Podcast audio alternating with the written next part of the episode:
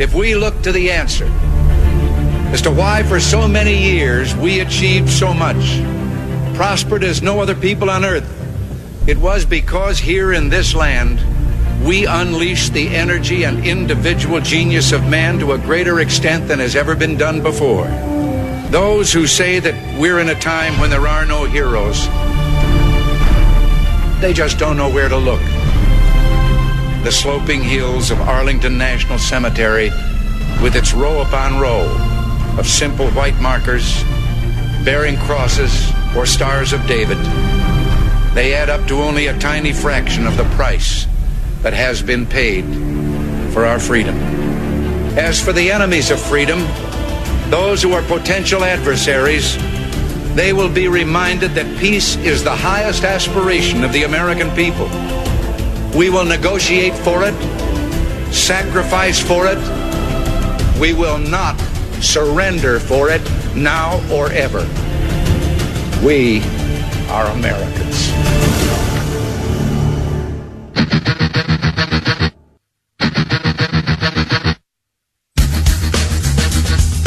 This is the Bob Frantz Authority on AM 1420. The answer. Hour number two underway now, 10 minutes past the clock. Thanks for being with us on AM 1420. The answer, it's Friday, and it truly is a free for all Friday. Now that we have our one guest uh, in the rearview mirror, thank you to Steve Moore for doing an outstanding job of analyzing where we are uh, from a, a, variety of different angles. Uh, but now that we have that, we have truly a free for all Friday. Second hour is all yours. 216 901 0945, 888 281 1110. It's the 29th morning. I didn't forget of the fifth month of the year of our Lord 2020. And yes, 2020 is a horrific, horrific year so far for so many reasons. Schools closed, businesses shuttered, jobs lost, uh, virus spreading, people dying. Uh, now, uh, this horrific situation, race riots in the streets, vandalism, protests uh, that have become chaos, have become anarchy, all of these things. It's been a terrible year, but it is still the year of our Lord 2020. And have faith. That's all I can say. Have faith. Uh, all right. So back to the point at hand. I started the show by saying this, and I want to repeat it for those who weren't with us at the start of the show. Three days ago, 72 hours ago, all of America, in my view, all of America, white, black, Latino, Asian, doesn't matter, all of the glorious ethnicities and races in this country um, were united in our condemnation of and our disgust with the death of George Floyd, especially the manner, manner in which it happened. We were all united. This is terrible. We need to rise up and make sure that justice is done. And by rising up, we need to make sure our officials know that this is not acceptable and cannot be tolerated. How do we rise up? We rise up in peace. We rise up with demands that are made with our voices, not with our weapons, not with our uh, most base instincts. We rise up the same way that Tea Party groups and other organizations have been rising up against Governor DeWine and the mumbling lab coat. We rise up saying we want Ohio opened up, up again. We wave flags, we wave signs, we start campaigns, we go to the Capitol building, we make our voices heard. We don't block traffic. And we don't smash windows. We don't steal TVs. We don't set fires. That's how we make our voices heard. That's how we demand a change to make sure that this sort of horrific police conduct uh, is not repeated. The good news, of course, is is that extraordinarily horrific police conduct that we saw in Minnesota is extraordinarily rare. I stand by my statement that 99% of police officers wake up every day trying to figure out what they can do to make good things happen in their community. Saving lives, protecting defenseless people, providing services for people. That's why they do the job. 99% of them.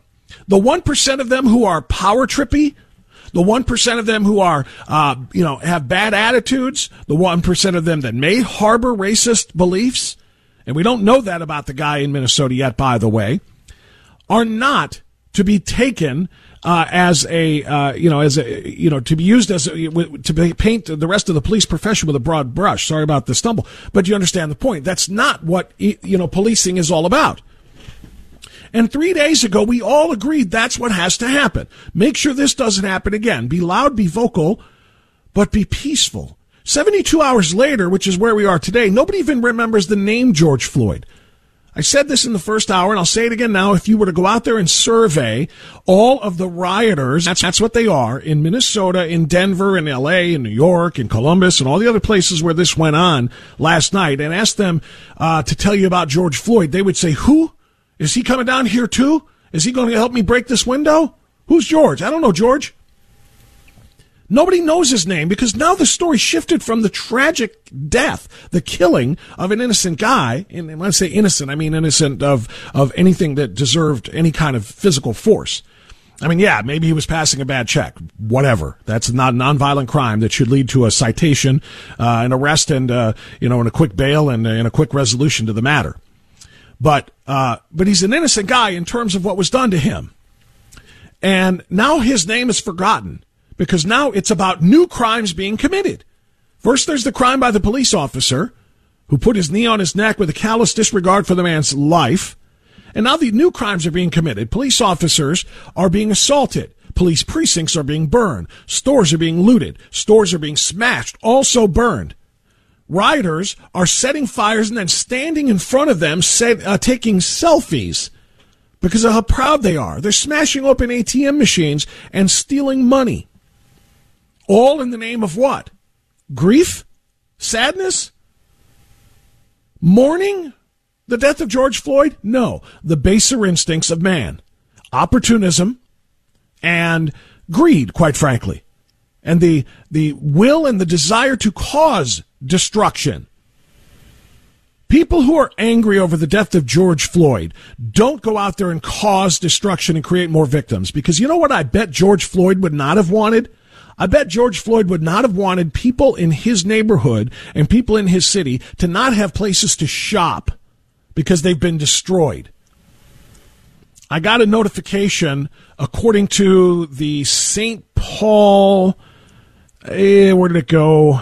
I think it was a St. Paul, a St. Paul newspaper, but they have estimated that 170 businesses have been destroyed in uh, Minneapolis, St. Paul in the last two nights over 170 businesses. Number one, how are people who live in those communities going to be able to take advantage of the things that they need? You know, find the things they need if businesses are destroyed and close. And number two, in fact, there's a addendum to that. I, I saw somebody who had covered the Watts riots uh, in the 1960s, and they talked about how for months people had nowhere to go to buy a gallon of milk because every store, every convenience store and grocer in, in Watts had been, had been destroyed, looted, burned, or whatever. And there was nobody open, nobody working, no way to get supplies. It was terrible. Can't imagine it. So number one, you're creating that type of crisis for your, your community and your people. And when I say your people, I mean literally your friends and neighbors, whoever lives in that community with you. And number two, um, you're creating an even more hazardous condition than the COVID virus created. In other words, 40 million plus American million 40 million plus Americans have filed for unemployment and what have they done? They've created more unemployed by shuttering businesses that have been destroyed. People who worked at Target ain't working now. People who worked at that AutoZone, they're not working now. People who worked at that bank, they're not working now. And on and on. 170 businesses filled with employees now don't have any jobs for these employees to go back to. And it's Friday. And Friday night is going to bring more death and destruction, more vandalism, more violence. And I can't even imagine what tomorrow night will be. The fact that we're heading into a weekend now is most inopportune. Margaret is in North Olm, I'm sorry, not North Olmsted, Northfield. Margaret is in Northfield on AM 1420 The Answer. Hi, Margaret. Go ahead. Hi. Good morning, Bob. Good morning. Oh wow! Well, first of all, if I could say hi to my mother Janet in in Medina, she turned me on to you about two weeks ago, and I've been listening to you every morning since. And well, thank um, you, Janet, for the uh, thank thanks to your mom for the testimonial. I appreciate that. Um, yeah, I wanted to start off with talking about unemployment and um, with the talking about the riots going on. You know, um, my sister just sent me a a video clip over Facebook, and um, I think most of us kind of feel that this is not the residents of Minneapolis that are doing this. It, well, it, yeah, it you know, you're right. That's something that not a lot of people are talking about. It is the residents of Minneapolis, a lot of them, a lot of them, but it's not all of them. You're 100% right. There are people who are being bussed in from other places around the area, around the mid, the Midwest, and maybe around the country. Um, and, and, you know, Antifa organizations that travel from city to city whenever there is unrest so that they can continue and destroy and advance their own agendas. George Soros's organizations do this sort of thing. So you're 100% right about that that it's not all Minnesota residents. Right. It's it, it, and it just scares me. But th- that was not the topic I wanted to touch on. It was just um, my situation. I, I listened to a gentleman. I think it was uh, earlier last week where he was in tears and he was talking about his daughter's graduation and how frustrated and how sad it was. And I think you you were really um, upset, and I was upset. I sat here at my kitchen table and I cried. And this is what it's doing to normal, everyday Americans, somebody like myself. I am 56 years old. I have worked for the last 40 years. Um, I'm, my husband, my ex-husband served in the military and we divorced. I'm, I'm shaking. And, um, I moved here from Rapid City, South Dakota. Oh my God. Beautiful, beautiful. That that that state is doing it right. Those people are the most wonderful people on the face of the planet. I'm going to tell you that. Well, they're smart people too because they had, they elected a wonderful governor, a governor who understands the best way to handle a crisis like this, unlike the governor we have here in Ohio. Absolutely. And so um, I got out here and I went to work at the MGM and I watched that place close down. And so now I am 56 years old. I'll be 56 on Monday. And I, for the first time in my life, I don't have a plan. I have a small retirement. I don't know if I'm going to have to suck that up. I am dealing with the screwy Ohio unemployment benefits, yeah. which is unbelievable. I mean, they are they were actually dinged me for being a federal employee. I'm losing. I get them. I lose them. I get them. I lose them. They're not, not it's unbelievable. I am renting a house. I don't know. This is what it's doing. And uh, when we talk about unemployment and how the numbers go up, and I keep on telling people that's not even count. I have friends that like quit their job. One guy quit his job because he wasn't getting enough hours and he got pissed off and he quit it right before they shut down the economy. I have another friend who was a contractor, um, a traveler, um, doing um, sterilization, and he went home and uh, to to he stopped his contract, and, and he can't get unemployment. How, I don't. I, how are people going to recover from this? We can't. Uh, uh, there's no jobs. I can't even get a job at PetSmart if I wanted to.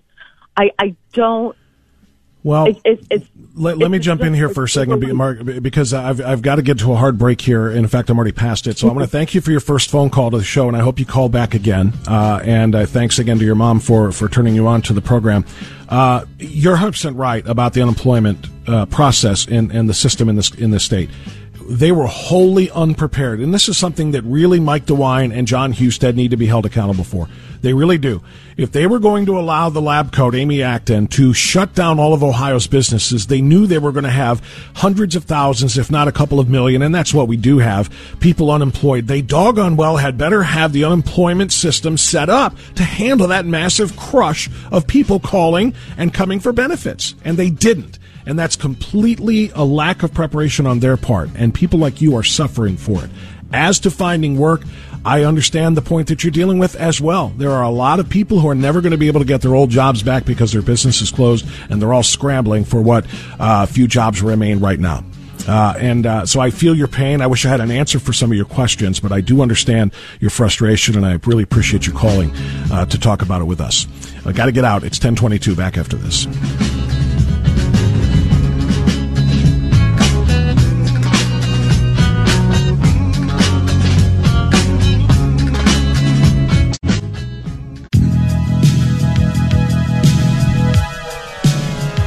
Okay, 1026. We'll continue. Uh, open lines, uh, free for all Friday until 11 o'clock. We'll go to TJ next in Cleveland. Hi, TJ. Go ahead. TJ, can you hear me? Hey. All right. Yep, now I got Hello? you. Go ahead.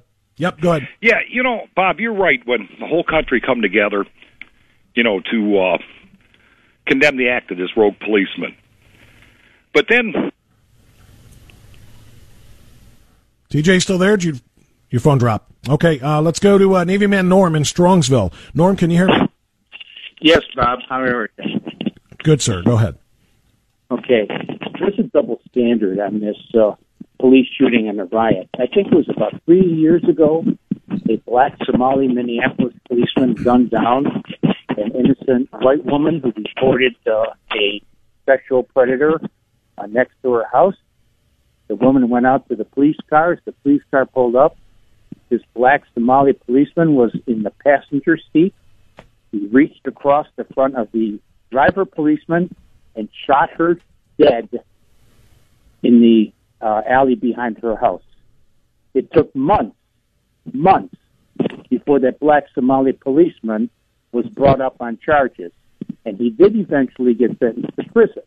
But in the meantime, did you or I or anybody else hear about any riots, burning, or looting because of a Caucasian woman's death? No. Absolutely not. And I can cite dozens of other incidents around the country where a Caucasian person, male or female, was shot and killed inadvertently or accidentally or maybe on purpose by the police. And yet, for some strange reason, I haven't seen or heard about one massive Caucasian riot, looting, or burning. And that's the question I pose to the mainstream media as they're beating the drums of racial flame. There's a double standard. And until they can address that double standard and maybe stop this in their tracks, and I am not condoning the actions, the insane actions of that police officer, or I should say, the murderous actions Yeah. at all. Bob, I mean, to me, this is this goes beyond the pale. And if that stupid Democrat mayor and stupid Democrat governor allow it to continue, God help Minneapolis and God help Minnesota. Because Well- if they don't call up their state national guard and put an end to it now, they're going to be in big trouble. Well, they did. They did call up the guard, at least 500 of them. I don't know if that's going to be enough for the thousands of people who are going to be out there probably tonight doing worse than they did last night. Uh, but let me say this, and Norm, thanks for the call. In response to Norm's point uh, about the woman, I remember the, the uh, incident he's talking about. What I don't remember is anything from Don Lemon. And I don't remember anything from Chris Cuomo. I don't remember remember anything from Chris Matthews or from Joy Reid or from anybody else. And I'm talking, of course, about the MSNBC and CNN connection. I didn't hear anything from them about it. Not a thing. And you're right. That officer was uh, uh, convicted, and that officer was sentenced to jail, and there were no riots. Having said that, I would also point out that these particular riots that are going on right now are not exclusively African American. They may be led by African American communities because they are screaming that this is about racism and that they're being hunted. Uh, that's what Joy Reid said yesterday. Uh, and uh, Don Don uh, Lemon says that there are two viruses killing this country now. One is COVID nineteen, the other is racism. So, yeah, it is led by uh, angry members of a lot of black communities. But if you look at these videos, there are a lot of other people there as well white people latinos etc so i think again i said this before the break or i'm sorry last hour rather that um, this is just bringing out the bad in bad people and I don't care what color you are. If you your first instinct is, or even if your second or third or fourth instinct is, oh my God, something terrible happened. I'm to go loot a store. You're just a bad human being. And that, of course, transcends race. Bad black, bad white, bad black, Latino. Doesn't matter who you are. You're just a bad person. You're a bad human being. And that's what I see out there is a whole lot of bad people taking advantage of an opportunity to be bad, to be evil, to perpetuate more crimes, and to create more victims. And that transcends race, clearly. 1030, back after the news. I've been waiting for this moment. So I want to set the scene for you here. What I'm looking at is a video from last night's carnage at 11:07 Minneapolis time. This is an MSNBC reporter standing in front of a fully engulfed building uh, set uh, uh, the fire set by rioters uh, and anarchists, probably Antifa and others in Minnesota. And this is the way it's described by the MSNBC report. I, I, I want to be clear in how I characterize this. This is a, mostly a protest. Uh, it is not. Uh, it is not generally speaking unruly, but fires have been started, and and it is not generally unruly. You got to see the video. The flames are roaring, and I'm talking about fully engulfed conflagration here. And this guy's saying it's mostly just a protest. It's uh, not what I would call unruly, although some fires have been set. Are you kidding me? 170 businesses in Minneapolis, St. Paul have been destroyed in the last two nights alone, according to the uh, local newspapers there. Uh, all right, back to the phones we go at 216-901-0945, 888-281-1110. Got a special guest on the line here. It says it's uh, Pete from Cleveland, and I, and I think you're going to recognize this voice when you hear it. Pete in Cleveland, how are you? Doing well. You know, uh, Bob, I've known you for a number of years, and it wasn't until Tuesday that I found out that you're Travis Kelce's father. I was stunned by that. You never told me that. No, uh, no, no. That's fake news. That's what I would say. not maybe, quite. Not maybe quite. the six, uh, I mean, maybe the sixteen-year-old version to come, perhaps, uh, of him.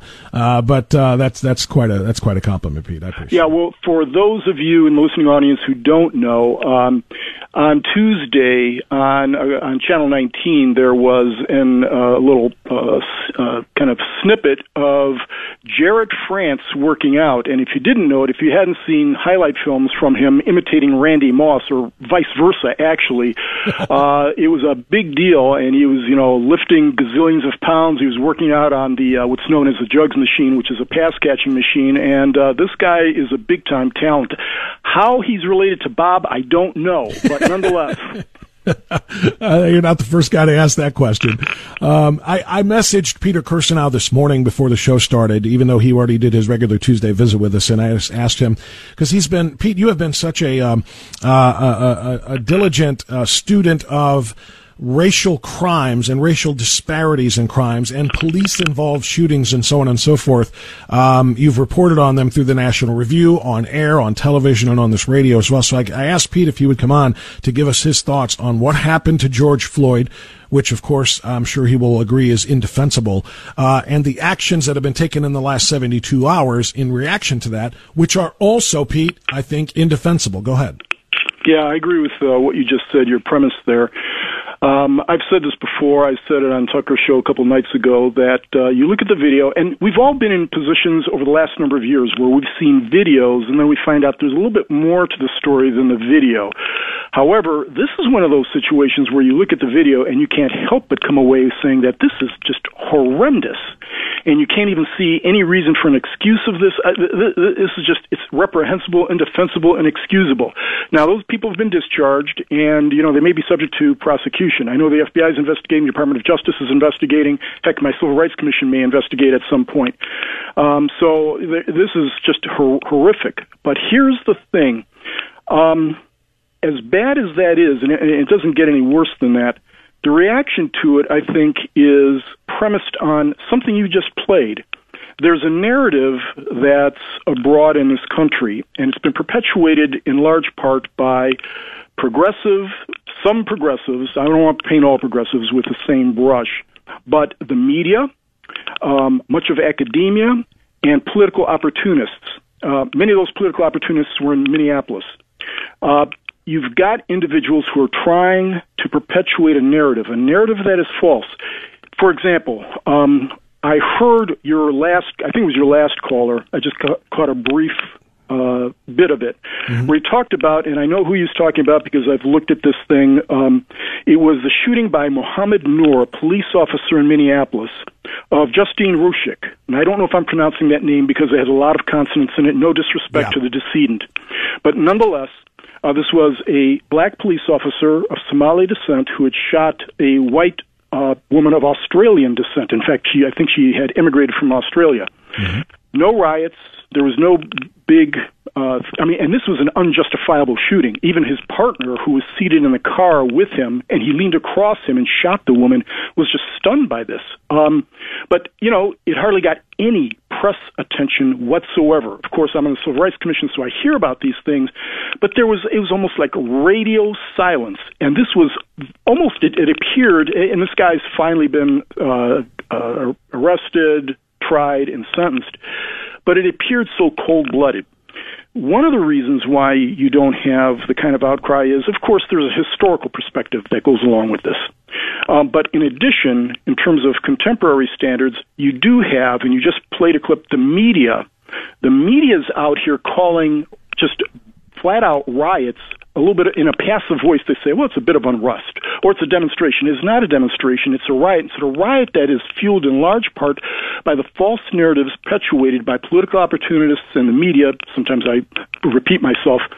And that false narrative is this is commonplace, what we saw happen to George Floyd.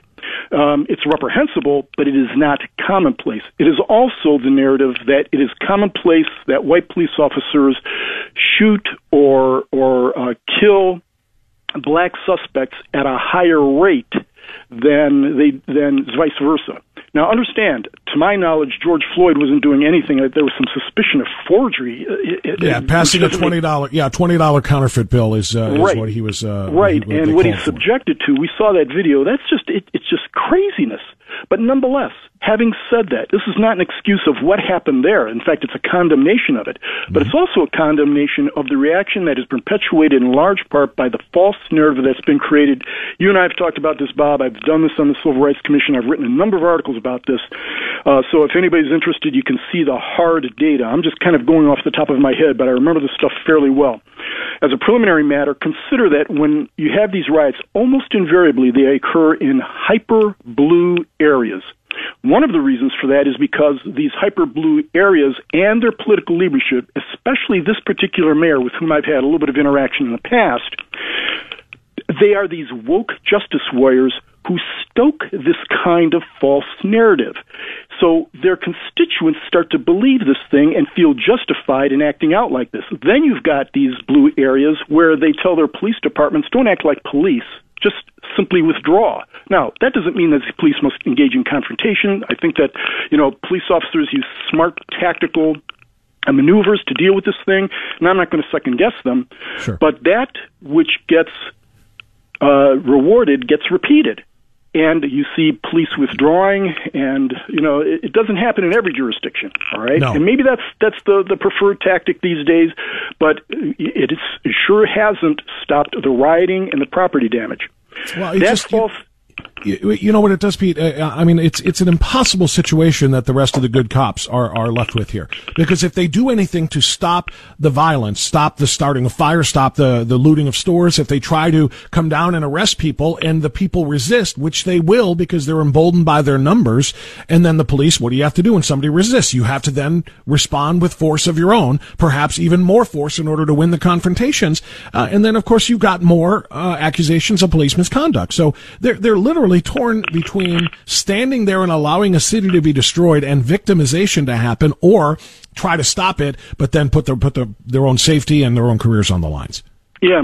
Um, now there are a number of people who are involved in these um, riots. Now there are some who are engaged in legitimate protest. Don't see a whole lot of those right now because across the country, what you do see are riots, property damage, going on. But there are some who are. You know what I would say, Pete, about that, if I may? This is what President Trump was talking about in Charlottesville, because what you just said is exactly right. There are good people there. There are good people downtown in Minneapolis and other places protesting peacefully, holding signs, you know, uh, maybe uh, wanting to carry a candle, doing a little prayer or something for, for George Floyd. There are good people there, but they are being drowned out by all of the criminals just carrying out their excuses or using excuses to carry out their bad actions. Sorry to interrupt, yeah, I wanted to clarify. Yeah, that's exactly right, Bob. And you know, 40 years ago, maybe 50 years ago, Edward Banfield wrote The Unheavenly City, and he had a chapter in there called "Rioting for Fun and Profit."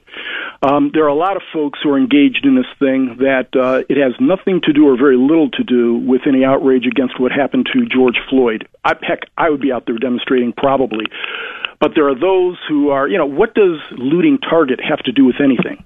You know, it has nothing to do with anything. And then there are the organized protests. Those individuals who, for political imperatives, are out there doing this. Some of them are being paid. We've seen it in the past. They've been paid by various organizations to do this. And, being bussed in from out from out of town. That's that's exactly right. Don't discount that. That is happening all over the country. Just because CNN and MSNBC don't report it doesn't mean it's not happening. In fact, the very fact that they're not reporting it, it almost assures that's happening at much greater levels than even you and I expect. Yeah. So you've got this narrative, this false narrative that is to a large extent fueling much of the the unrest. And the false narrative is that cops again, let me premise it by saying that I am outraged by what happened to George Floyd. I don't see any excuse for that at this particular point. I am willing to wait to see what the investigation says, but man, I, I, I'd be stunned if it came out with anything other than what we saw on tape. Right. But this false narrative is that uh, you know cops, these horrible racist cops, are assaulting and shooting black suspects at a higher rate than white suspects, and that has been going on for a while. Now, you know, there's a there's a, a history in this country of racial uh, tension. There's no doubt about that. That's not what this is about. But over the last 30 to 40 years, the narrative that has been very cleverly perpetuated for political reasons is that cops are disproportionately seeking out and shooting blacks. That may happen on occasion, but the data show that just the reverse is true. In other words, that given the the percentage of black involvement in the type of crimes where there would be police encounters, it the um, number of shootings and assaults is actually understated. In other words, below what that which would be expected. Just to give you a couple of, of random stats, okay? And if we had more time, I could you know draw this out even more to make it abundantly clear because the stats are stunning. It's just the obverse of what the narrative that Don Lemon and the, the folks on CNN and MSNBC are talking about. First of all, cops are 18.5 times, in other words, 1,850% more time, uh, more likely to be shot by a black suspect than vice versa. Think about that 18.5 times. But more importantly, in almost every jurisdiction you look at, uh, black suspects are far less likely to be uh, shot or um, uh, the subject of police mistreatment or maltreatment than a similarly situated white suspect. There's a lot of reasons for that. One of which is that cops look at have seen what has happened over the last number of decades, and they don't want to be that cop who's in the dock. They don't want to be the guy like in Ferguson, you know? They don't want to be that guy. In fact, what we see is the stats show that black cops are three times more likely to shoot a black suspect than white cops. White cops are petrified for doing that. You know, look, that makes common sense. But what, what's stunning is New York City, for example, uh, blacks in New York City are 17 times more likely to commit w- murder than uh, whites are, but only two times more likely to be the subject of a police shooting. Think about that. 17 times more likely to be involved in the type of conduct that might lead to a shooting, but only two times more likely than similarly situated whites to be shot. Um, that goes in Milwaukee, for example. Blacks are 76% of uh, the folks that commit murder there. In St. Louis, it's 60%. In Baltimore, it's nearly 60%. But far fewer, far less likely to be the subject of any kind of police shooting or police um, misconduct. So there's this false narrative that has political implications for certain parties, okay? And it's been perpetuated. It's also an ideological narrative.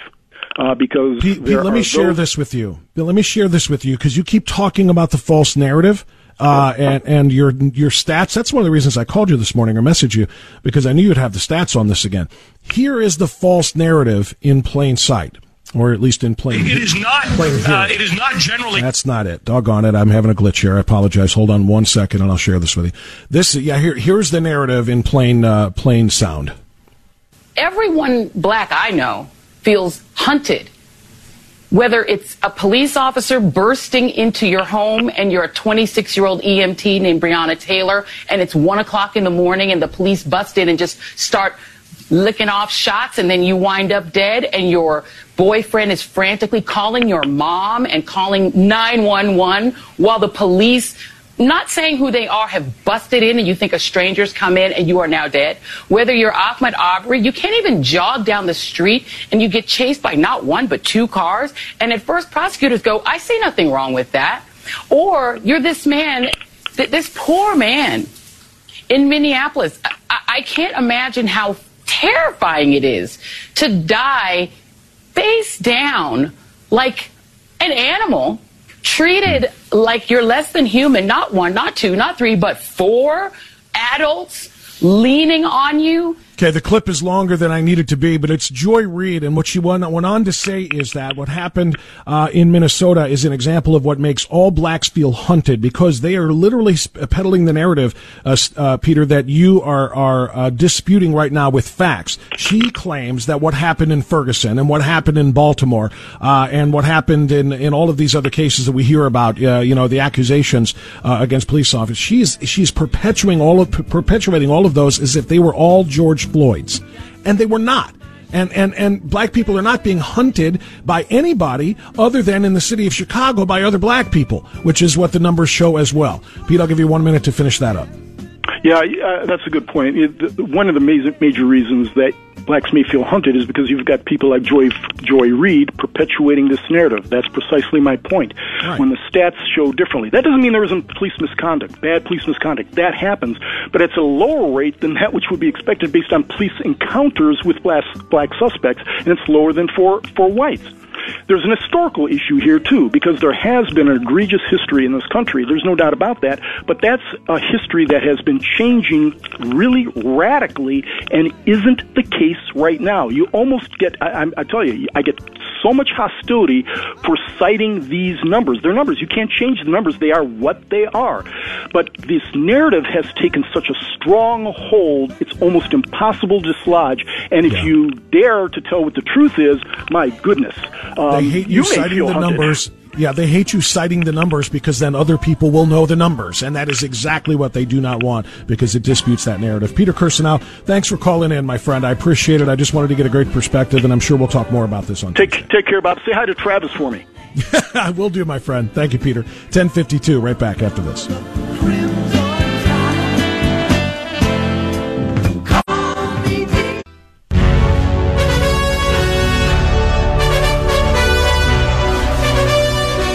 Ten fifty seven. Final segment is a short one. Let's go back to the phones. And uh, oh, TJ got cut off before. Let's get him up here real quick. TJ, go ahead.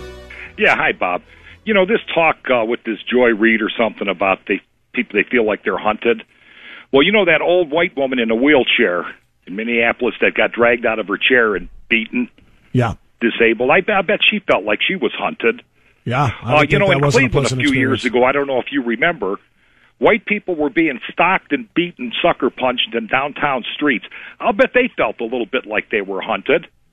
But you know what? You don't hear anything out of the media, no condemnation, nor the minority community when this stuff happens. I mean, Well, you know, TJ, the shame is- of it is, sh- you're right, and and it, and thanks for the call. It's a shame that we have to do that. That's the thing. Three days ago, we were all white, black, and every other ethnicity. We're all united in this. Oh my God, that was terrible. Justice for George Floyd. Now we're in the middle of black people saying this about white people, white people reminding black people about this and that, and we've turned it into a race war that didn't have to exist because it was terrible and wrong what happened to George Floyd. His family deserves justice, but now, guess what else? All of the victims of all of the riots deserve justice too. And every one of those rioters, I hope they're all on video and they hope they all see their days in jail as well. Uh, because that's what's happened here. We've turned, they've turned it. When I say they, I mean, uh, those who are looking to foster and foment discord in this country have turned it into a race war that didn't have to be because we were united a short time ago. Uh, Spencer in North Canton. I've got 40 seconds. Go ahead, Spencer. Bob, uh, yeah, I wanted to talk about. Well, do you remember when Obama went on Letterman and blamed uh, Benghazi on an anti-Islamic video? Well, it wasn't just on Letterman. He and his uh, his administration were all over every piece of media blaming it on a video. Yes, sir. Well, I'm wondering why he didn't violate the Riot Act as well as Susan Rice and Hillary Clinton because they all used the same scapegoat to cover up war crimes in Benghazi. So I agree Well, with. Uh, They they did that. Cleveland Not just said- war not just war crimes, Spencer. I got to go because I'm up against the end of the show. Thanks for the call. Uh, but not just uh, war crimes, but uh, uh, obviously criminal negligence in the Obama administration. Uh, that's all the time I've got. Thanks for the uh, conversation today. I appreciate it. Be safe this weekend, please, and we'll talk to you on Monday. Bye bye.